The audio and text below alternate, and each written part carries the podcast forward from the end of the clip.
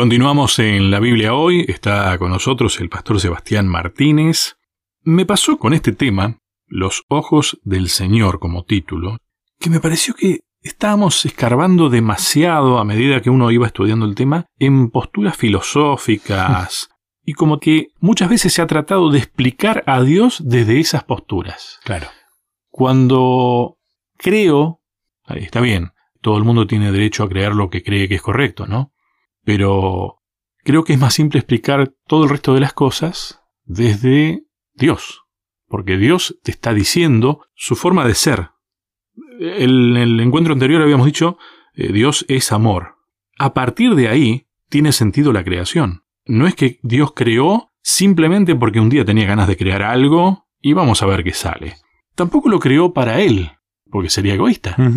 Dios creó por amor. Y creo que esa, si estuviéramos hablando de lentes, pero para mí es mirada, en lugar de, del ceño, en lugar de la frente fruncida como hablábamos hoy, la mirada de Dios es desde ahí, del amor. Y no, nos cambia todo, absolutamente todo cuando entendemos eso.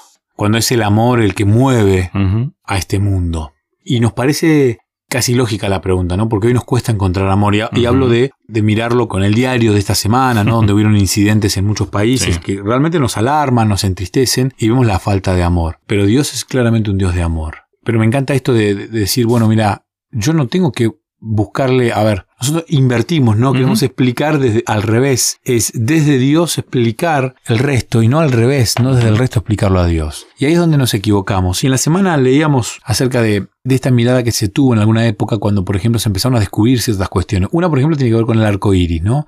Que para nosotros es claramente una señal distintiva de un pacto de Dios con la humanidad, hecho con Noé, hecho con él para toda la humanidad, que no iba a destruir nuevamente el mundo con agua, como lo había hecho en la época de Noé. Claro, la ciencia te dice, no, mira, el arco iris en realidad es el reflejo de la luz atravesando las, las gotitas de agua. Que, es verdad. Y no le cambia, o sea, está bien, sí. Es como que yo caiga a la casa de Lucho o Lucho caiga a mi casa, vamos a poner así el ejemplo porque va a ser más, más, más rico, con un lemon pie. Y yo digo, bueno, sí, sí, pero el lemon pie está hecho con ta, ta, ta, ta. Está bien, pero te cayó Lucho y llegó a tu casa con un lemon pie de regalo. No deja de ser un lemon pie. De paso, digo esto porque Lucho hace un lemon pie muy rico. Y de paso, Lucho, hacemos un paréntesis acá. La semana que viene vamos a estar invitados a General Roca. Sí, sí, sí. Muchas gracias por la invitación y, y un fuerte abrazo. Yo espero que nos estén esperando con manzana, aunque no estamos en época de cosecha.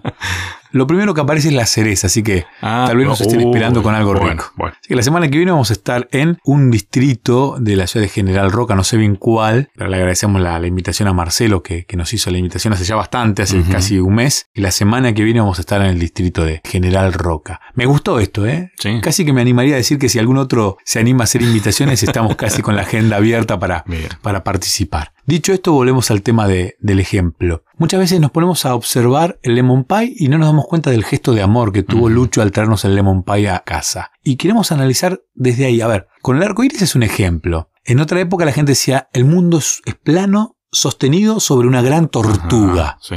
Otros han dicho que un dios lo sujetaba. Sí. Y esa era la cosmovisión. Y que alguien venga a explicarte, eh, no, no, mira, el mundo está flotando en el aire, en el espacio mismo, gira alrededor de sí mismo y alrededor del sol. La gente trataba de loco.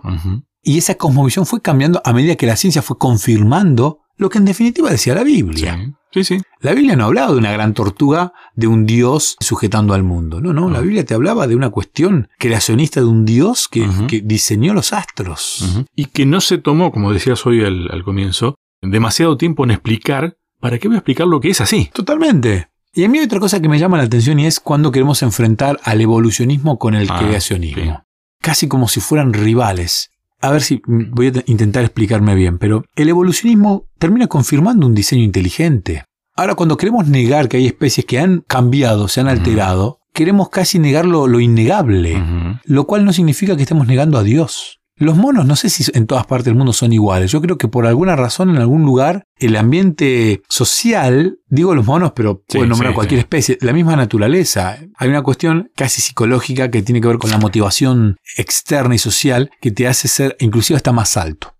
Yo digo esto y lo digo con cierto conocimiento de causa. En mi ciudad, en Bahía Blanca, suelen haber muchos chicos altos.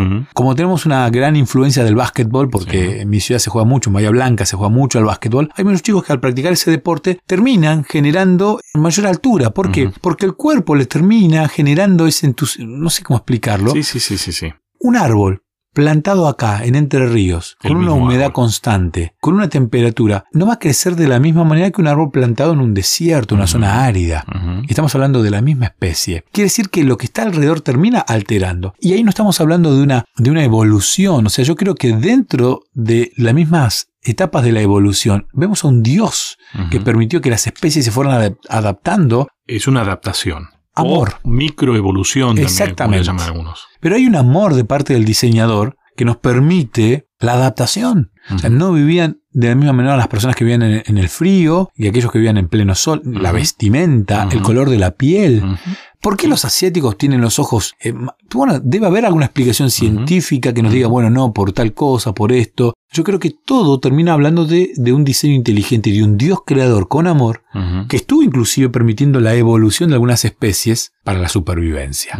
A mí siempre me, me maravilló una explicación de las especies que ingresaron a... de los animales que ingresaron al arca de Noé. arca. De chico uno siempre creía, qué grande que debe haber sido el arca, porque mirá que hay muchos animalitos en pareja que tienen que haber entrado. Entonces vos decís, y ahí podés tomar la postura, ¿crees que es verdad? O decís, ah, no, esto es un cuento.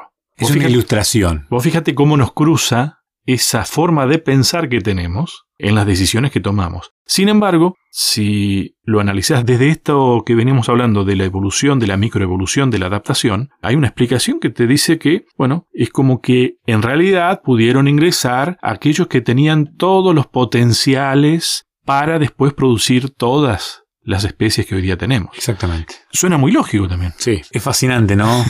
es fascinante. E, e, este tema es fascinante. El tema es que cuando nosotros empezamos a recortar algunas cuestiones o a intentar buscar una explicación, terminamos alejándonos de, la misma ley de Dios. Porque, a ver, yo recuerdo cuando una profesora me dijo, no sé si el mundo se creó en siete días. Para, tal vez fueron 700 días, 7000 días, 7000 años o siete años, pero sí creo que hay un Dios que lo creó.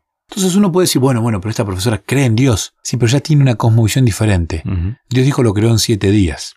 Y fueron siete días, literales, porque lo dijo Dios. Ya está. Yo no trato de entender si fueron siete días de 24 horas, porque tal vez mi mente no alcance a entenderlo. El tema es cuando muchas veces empezamos nosotros a buscarle la vuelta con nuestra visión, empezamos a decir, bueno, a ver, Dios me pide que yo el séptimo día descanse.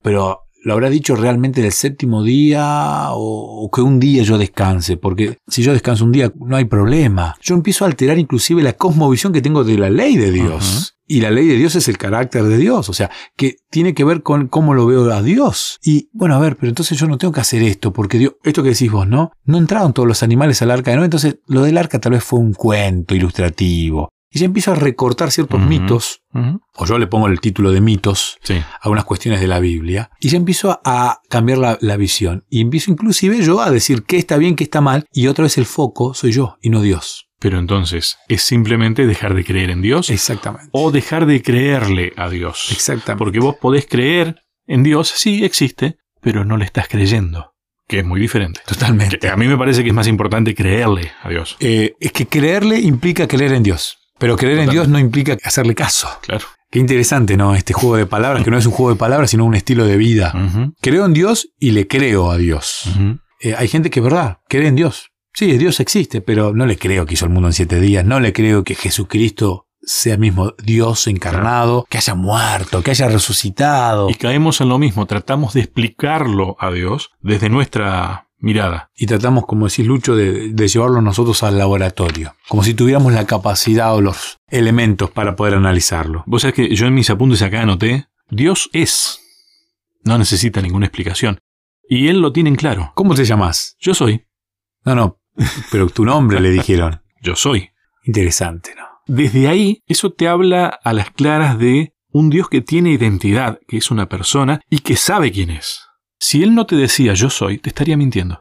Me encanta, me encanta, me encanta, me encanta, porque todo es una cuestión de identidad en definitiva. Y la identidad se la da la cosmovisión que uno tiene de todo, pero específicamente de Dios. Y el Dios creador, el yo soy, es el Dios que nos tiene que darle el sentido a la vida. Y que muchas veces el enemigo de Dios no te va a decir que Dios no existe, que no, está, pero sí te va a alterar algunas cuestiones. Así que Dios os dijo, o sea, Dios existe. Él empezó así, el enemigo de Dios. No negándolo. No, claro.